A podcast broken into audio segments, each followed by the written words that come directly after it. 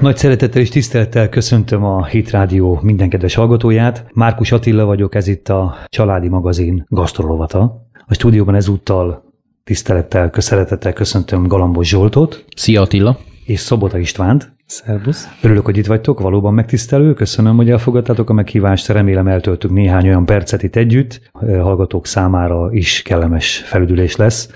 Ugyanis részben az a célunk, hogy olyan üdítő ételekkel próbáljunk meg itt most betörni az éterbe, amelyek most az emberek számára segítséget jelentenek abban, hogy mit tegyünk ma. Zsolt, milyen tippel tudnál szolgálni mára? Én tekintettel arra, hogy most nagyon meleg van, elvileg azt mondják az időjárás jelentők, hogy a hónap legmelegebb hete van. Éppen ezért leegyszerűsíti a feladatot, tehát én azt gondolom, hogy ilyenkor érdemes valami egyszerű, hideg ételt készíteni, egy gyorsan elkészíthető ételt, és ugye a levesekre, hogyha rágondolunk, akkor ugye a gyümölcsleves jut az embernek az eszébe legelőször, de én most egy teljesen más jellegű levest hoztam, egy nagyon kedves kolléganőmtől, egy grúz származású kolléganőmtől a hideg uborka leves receptjét hoztam el. Na hajrá! Hát ez egy nagyon egyszerűen elkészíthető leves. Az a lényege, hogy minden összetevőt apró kockára kell vágni. Tehát a meghámozott uborkát kockára vágjuk, a retket, az új hagymát, a megtisztított fokhagymát, a megfőzött és lehűtött burgonyát, uh-huh. és uh, utána pedig egy hideg húslevessel, illetve joghurttal kell dúsítani ezt a levest. Is, is? Tehát uh, igen, igen, akár fele-fele, attól függ, hogy mennyire uh, jó a joghurtunk, tehát hogy mennyire telt a joghurtunk. Vagy mennyire áll rendelkezésre mondjuk egy hideg csontleves a hűtőbe? Uh, igen, általában azért a maradék húslevest fel lehet erre használni, de lehet készíteni uh, egy uh, mindenféle csontokból összeállított uh, csontalaplét, de akár el, el is hagyhatjuk a, a húslevest, mm. tehát simán csak vízzel, joghurttal, és utána a hozzávalókat beletéve, finomra vágott friss kaporral, snidlinggel, petrezselyemmel, ízesítve, só, borssal, ízesítve szerintem egy nagyon üdítő levest tudunk kapni, és ezt még talán meg lehet bolondítani egy kis kovászos uborka lével, illetve még bele kell kockázni a kovászos uborkát. És ettől még kicsit savanykásabb, kellemesebb, üdítő bízű lesz a leves. Mondtál, milyen uborka leves ez? Milyen grúz? E, ez egy ilyen grúz uborka leves, egy grúz származású kedves kolléganőmtől én egy hasonló uborka leves receptet úgy tudok, hogy sok kaporral van. Igen, a kapor azt elengedhetetlen. Ők, ők ezt elbolgarizálják, tehát azt mondják, hogy bolgár uh-huh. uborkaleves. A bolgár kertészhető tudjuk, hogy szenzációs, fantasztikus zöldségekkel bír, tehát ha onnan haza tudnánk menteni egy kis zöldséget, és azzal tudna elkészülni, még fantasztikusabb lenne. István, te esetleg valamit tudsz nekünk ebben segíteni? Én egy ö, saláta receptet gondoltam elmondani a kedves hallgatóknak. Annyiban speciális, hogy még nem jött szembe a mindmegette.hu-n és a többi gasztro oldalon. E, nagyon egyszerű, négy alapanyag kell hozzá, és azért is szerencsés, ugye, mert nagyon ebben az óriási melegben nagyon gyorsan elkészíthető, és nem nagyon kell hozzá használni a tűzhelyet. Szár zellert kell vásárolnunk ehhez, hmm. ha nem terem a kertben. Hát angol zeller más néven. Igen, hmm. angol zeller ö, körte, Ugye annak mm-hmm. lassan lesz is szezonja, illetve hát a nyári körte az már kapható. Ezt a két zöldséget vagy gyümölcsöt összekockázzuk, nem kell meghámozni a körtét ehhez, hanem csak ilyen centis kockákat kell vágni belőle, nyilván kicsumázni, illetve a szárzellert is érdemes egy picit meghámozni, hogy hogy ez a keményebb szálaséja ez lejöjjön róla, és aztán szépen a a C betű formát szájával lefelé fordítva a vágódeszkán. Ügyesen fél centis centis darabokra vagdassuk. Készítünk egy, ö, egy híg tartármártást, ami, amit nem kell feltétlenül a, az autentikus recept alapján elkészíteni, hanem tejföl, majonéz, pici mustár, citrom, de ha elmond, só, De ha elmondanánk, az nem lenne baj, nem, akar, nem fontos. Nagyjából el okay. is mondtam. Hogy, tehát Mármint, hogy a tartár, de oké, okay, igen, tök jó. körülbelül ez, tehát hogy uh-huh. a, itt hogy az arányok hogy alakulnak, de tulajdonképpen a tejfölt ízesítjük be kicsit több majonézzel, kevesebb mustárral. Uh-huh. Só bors, cukor, Itt a kulcs, szó, a kulcs szó az ízlés szerint. Világos. Tehát addig kóstoljuk, amíg finom nem Addig kóstoljuk, amíg az összes gyereknek a háztartásban el nem nyeri az ízlését, különben ránk marad az egész. És utána pedig csirke mellett lesütünk gyorsan, hirtelen, az pillanatok alatt megvan, fölkockázzuk, belekeverjük ebbe a körtés, zelleres tartármártással, híg tartárral fölhígított keverékbe, és megérkeztünk. Ez gyakorlatilag egy ilyen, egy ilyen húsos saláta jellegű. Igen, ez egy húsos Igen? saláta. A körte és a, az Eller házassága benne az igazán izgalmas ízkombináció, tehát ezek külön is jók, de együtt meg egészen rendkívüliek, mm. tehát az a típusú tűzijáték, amit a Lecsó című rajzfilmben lehet látni, amikor a villámcsapás után a sült sajt és az eper összekerül egy szájba. Jó, de hát hogyha a gasztronómiáról beszélünk, az minden második embernek a Lecsó című Én még azért ezt a salátát kiegészíteném, Na. mert hát így szakmailag nekem a körte és a majonéz hallatán egyből a gorgonzola jut eszembe, ugyanis a gorgonzola az, ez egy olyan fűszersajt tulajdonképpen, mert fűszerezésre használják, hogy nagyon-nagyon jól kiegészíti a körtének ezt az édeskés, Super. zamatos ízét. Úgyhogy István, ha gondolod legközelebb egy Így pici gorgonzolával megküldöd. Én azt hallottam egy nagyon kedves főnökömtől, hogy így mondta, hogy Zsolt, a körte és a gorgonzola remek házasságot köt. Úgy legyen, szuper. A tartármártásra picit visszatérve, eh, én azt gondolom, hogy javasolhatjuk egyébként a házi asszonyoknak, vagy házi férfiaknak, akik otthon főznek, sütnek, hogy érdemes azt a pár percet rá szánni a tartármártásra. Hogy házilag készítsék el? Igen, igen nem? Nagyon Neked egyszerű. Zsolt, igaz? Nagyon egyszerű, már mondom is a receptjét. Hallgatjuk ha mondjuk egy ilyen négy személyes családról beszélünk, akkor kell egy egész tojás sárgája, egy kanál mustár, és annyi olaj, ami a habverés folyamán, tehát a, a, a magának a mustárnak és a tojássárgájának a felverése folyamán annyit csurgatunk hozzá, hogy amennyit fölvesz. Én ezt úgy hallottam nagyjából, csak hogy mégis legyen valami képelátása azért a hallgatónak, nagyjából egy sárgájához durván egy deci olaj, ami mindenképpen. Kb. így van. Mindenképpen így van, fölvesz. és utána ez az alap majonéz receptje, ez mindenféle ízesítés nélküli, és onnantól kezdve elkezd érdekesebbé válni a dolog, hogy mit rakunk bele, ugyanis ugye az István mondta a tejfölt, tehát a tejföllel dúsítjuk ezt a viszonylag kemény mártást, akkor válik belőle tartármártássá, illetve azt még tovább kell ízesíteni ízlés szerint citromlével, vagy fehérborral, pici cukorral, sóval, frissen őrelt borssal, de aztán utána, hogyha tovább megyünk, akkor lehet belőle remulárd mártás például, vagy csiki mártás, ugye az a cékla, az például az egyik kedvencem a csiki mártás, vagy egy nagyon gratinmártás. Például, de, de például, hogyha csiki mártást nézzük, akkor ugye a, a, a cékla salátát kell lecsöpögtetni és összevágni minél apróbb kockára, és hogyha ezt bekeverjük, ez a tartánmártással a céklát, akkor kapunk egy gyönyörű, szép színű és nagyon finom ízű mártást, egy ilyen viszonylag bőségesebb, tartalmasabb mártást. Tehát alapmártása majonéz, Igen. és innentől kezdve... Innentől kezdve, ami éppen van Bár. otthon, lehet bármit. De például, hogyha a De ez a remula... cékla, ez meg van főzve, vagy sütve? A cékla saláta. Tehát kapunk savanyított céklát, Értem. És az van, de lehet simán megsütve, hogyha valaki nem szereti, csinálhat otthon magának sült céklát, berakja a sütőbe, és Szoktam addig... csinálni. Tényleg? Mm-hmm.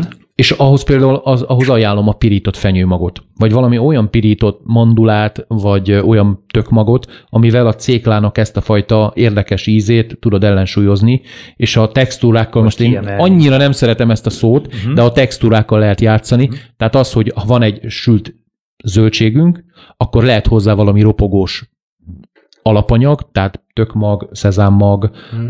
lenmag, akármi, és utána ezt még ki tudjuk egészíteni egy ropogós salátával például.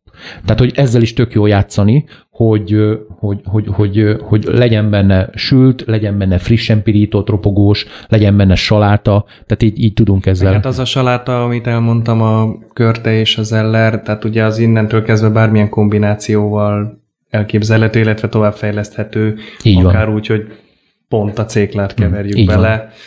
Tehát ott már a határa csillagoség, csak elég bátornak kell lenni hozzá, hogy az ember tovább menjen. Az Így a lényeg, van. hogy vagy egy olyan ízt kapjunk a végén, ami ismerősnek tűnik valahonnan, uh-huh. vagy pedig ami elsőre is nagyon jó benyomást tesz. Így van. Amire felkiált a közeg. A Zsolt profi szakács, Hát, szakács vagyok. Nevezzük, nevezzük így, tanult szakács, műveli ő, neki ez a mindennapjai. Igen.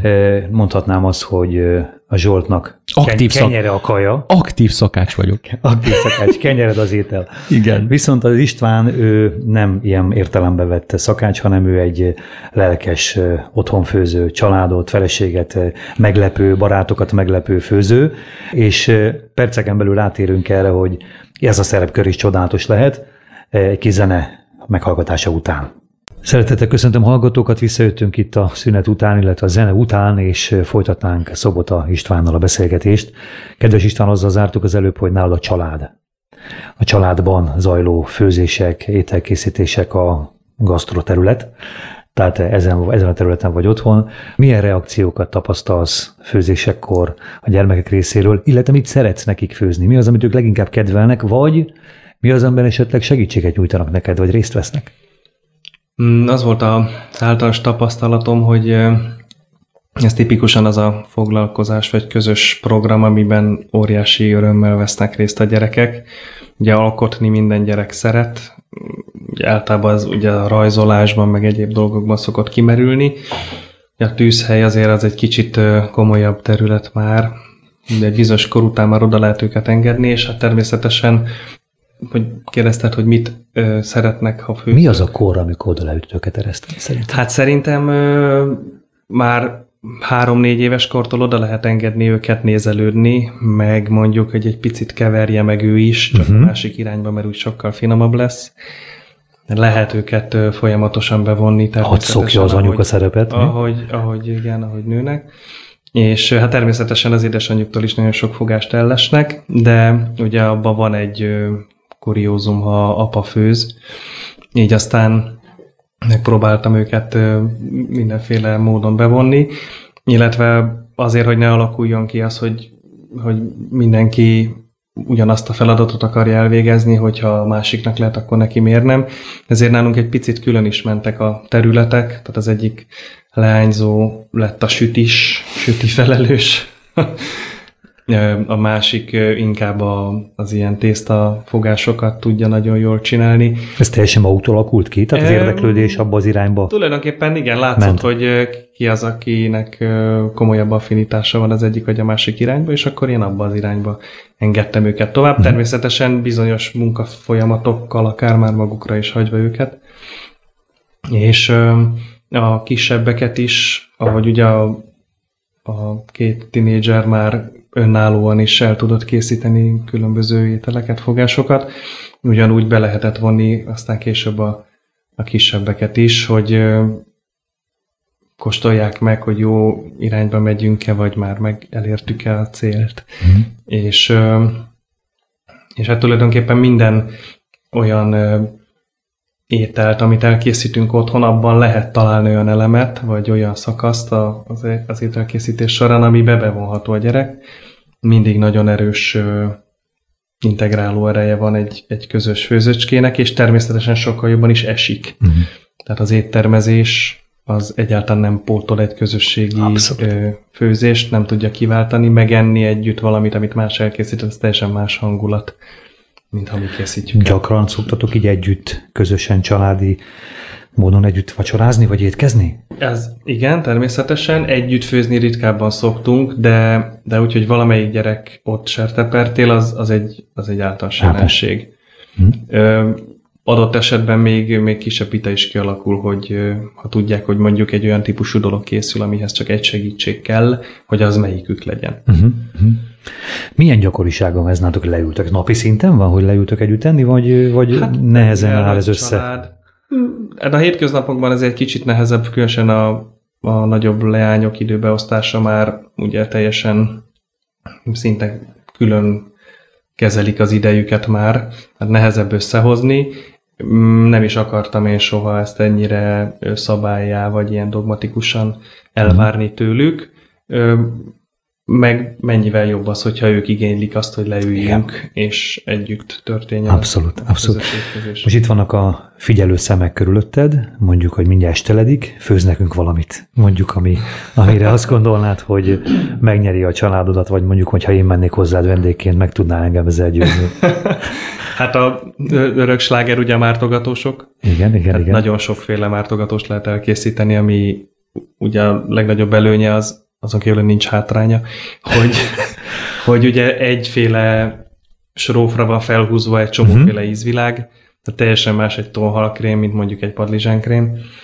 Négy-öt félét legyárt belőle az ember, és ö, nagyjából annyi alatt megvan, mint egy főétel elkészítése, de mégis négy-öt féle étel kerül az asztalra, és akkor ezt lehet zöldségekkel is kimártogatni, vagy, vagy esetleg egy ilyen pizza kenyér készül hozzá, vagy friss kenyér, vagy valami kétszer sült, vagy bármi, aki amivel szereti, vagy, vagy lehet hozzá sütni egy pitát. Mm. És ez úgy zajlik, hogy az asztal közepén ott vannak ezek a padlizsánkrém, tonhalkrém, és a többi, és a többi. Itt vannak ezek a kenyérfélék, nevezzük ilyen egyszerűen, és akkor mindenki körbeül az asztalnál, és uh-huh. mindenki tunkolgat, mindenki mártogat. Hát nyilván ahol éri. magának a tányérjára. Igen, nyilván. De hát megvan azért a protokollja, hogy okay, világos, nem bele ugyanaz, Igen. vagy az egyikkel Igen. a másikba. De mondjuk most, ha megtörténik, akkor sincsen semmi uh-huh. dráma. Talán inkább a hangulat az, ami a legfontosabb egy ilyen helyzetben. Igen. Hogy... Beszéltünk a szünetben a fondűről is, és a fondű hasonló, hasonló világ gyakorlatilag, Igen, hogy ezek egy a... ilyen közös igen, a raclette is ilyen, ezek a, hmm. azok a típusú ételek, amiket nem lehet gyorsan megenni. És nem is szabad. Igen, magadnak készíted el az asztalnál, így aztán 5-6 óra simán eltelik fölötte. Igen, igen. De ezek nagyon, nagyon jó közösségteremtő Abszolút. lehetőségek. Amikor az ember vendéget hív, vagy mondjuk egy ilyen hosszú, hosszabb téma van, amit ki kell beszélni, akár egy családi ügy, akár legyen az bármi, akkor szerintem ez egy jó döntés, hogy az ember azt mondja, hogy akkor most legyen egy raklet, vagy legyen egy fondű, vagy egy ilyen mártogatós, Abszolút. mert itt biztos, hogy nem fog felugrani senki az asztaltól, mert még korán sem lakott jól. Igen. Tehát itt erre Elhúzódik. Van. Igen.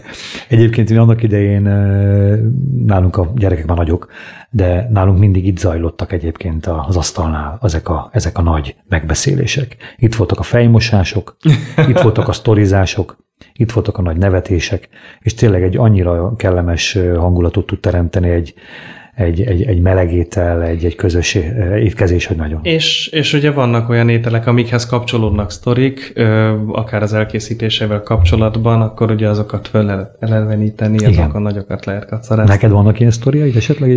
Van egy nagyon aranyos történet, a, a Paula lányom mondta nekem egyszer, illetve nem nekem, hanem rólam mondta a jelenlétemben a többieknek, hogy ez nagyon klassz dolog, amikor apa főz, csak amikor azt mondja a vége felé, hogy ebből még valami hiányzik, na azt már nem kéne beletenni. Ez annyira jó. Ez nagyon... Úgyhogy a gyerekek arcára ugye azonnal ki van írva, hogy ízlik-e az étel, nem, nem is kell feltétlenül megkérdezni, hogy na milyen, mert, mert a gyerek nem hazudik. Az ember beteszi a kanalat a szájba, és rögtön látszik, hogy ez most összejött, vagy nem jött össze. Ő rögtön mondja. De ha ő is részt vett a folyamatban, akkor talán kevésbé. Kevésbé kritikus, kritikus. igaz? Mert akkor már az önkritika az... Igen, és hát csapdába is lehet csalni őket annyiban, hogy ha egy ételt már vele együtt többször elkészítettünk, akkor ö, arra hivatkozva, hogy nekünk rengeteg elfoglaltságunk van, legyen olyan kedves ő elkészíteni, ez egy kihívás neki is, és onnantól kezdve azt az ételt már sajnos neki kell mindig elkészíteni, hiszen már tudja, hogy kell. Mi, hogy tudja, hogy kell. De mivel igen. a tárház végtelen ezért. Igen, igen, igen. Szenzációsak ezeknek a gyerekeknek a sztoriai, ezek a gyermekszájok, és ezeken a területen is elő-elő jönnek ilyenekkel. Én egy pici, rövid receptet elmondanék, mert van egy néhány héttel ezelőtti tartozásom, hát ha téged is egy picit inspirál István. Örömmel veszem. Ez a csáki rostéos, nem tudom, ismered a marha rostéost? Igen. Ez egy fantasztikus hús, ha megfelelőképpen be van pácolva, kiváló alapanyag, nyersanyag, és a csáki rostéosnak az a lényege, hogy a, egy lecsót készít az ember, egy friss lecsót, és a lecsóba a végén belőtt egész tojást, ebből lesz egy ilyen tojásos lecsókrém, amit beletöltesz a kiütögetett, kitrakott, besózott, a borsot, pácból kivett rostéosba, összetűzöd, vagy át szokták kötözni, attól függ, hogy mennyire sikerül lesz jól rögzíteni ezt a lecsót benne. Lisztbe forgatva elő kell sütni egy halvány olajba, és akkor utána csinálsz egy, egy, egy gyakorlatilag egy pörkölt alaplevet.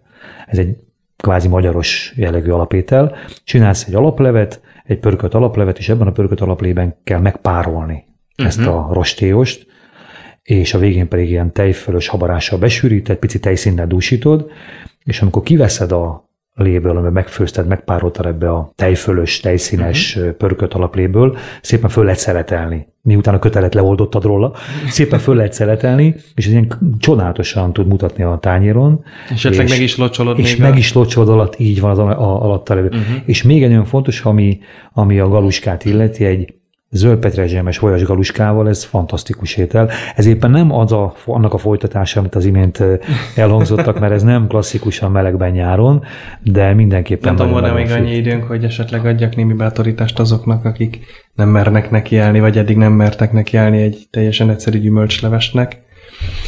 Mm, azért bátorkodnám elmondani, mert az a tapasztalatom, hogy nem lehet elégszer elkészíteni, különösen nyáron, amikor ilyen meleg van, én régen annak a híve voltam, hogy főzzük a gyümölcslevest, amit aztán uh-huh. majd kihűtünk, de az, az időfaktor miatt ugye ez lényegesen egyszerűbb.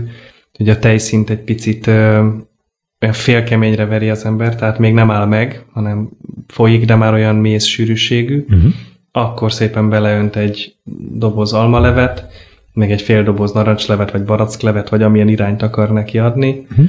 Ezt jól összekeveri, fahéj, szegfűszeg, pici citromlé, esetleg egy kis reszelt citromhéj, utána belemegy egy kevés gyümölcs, attól függ, miért szeretnénk, mondjuk barack, vagy, vagy, vagy valami bogyós gyümölcs.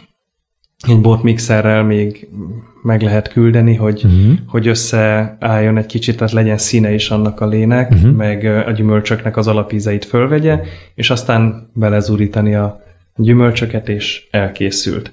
Arra kell nagyon figyelni, hogy ha nem savanyú gyümölcsöt teszünk bele, tehát mondjuk savanyú gyümölcs a megy, vagy a, vagy a málna, hanem, hanem barackot, ami édes, akkor, akkor muszáj egy picit savanyítani, és aztán visszaédesíteni, különben nagyon rossz irányba elmegy az íze, uh-huh. és aztán nem értjük, hogy mi nem sikerült. Tehát az az általános tanácsom, hogy édes gyümölcsből készített gyümölcslevest először savanyítunk, és aztán visszaédesítjük. Abszolút, ez egy ilyen alap, alap dolog, különösen aki gyakorlott készíti ezeket az ételeket, mert az többször megtapasztaltam, hogy hol siklott el. István, nagyon szépen köszönöm. Én is köszönöm. Te tudod, hogy különösen miért nagyon köszönöm, de ez maradjon a mi kettőnk titka. Úgyhogy nagyon köszönöm, hálásan köszönöm, hogy meghallgattak bennünket, és mindenkinek kívánok nagyon-nagyon szép napot és kellemes hétvégét. Itt rádió hallgatók, kellemes áldott hétvégét.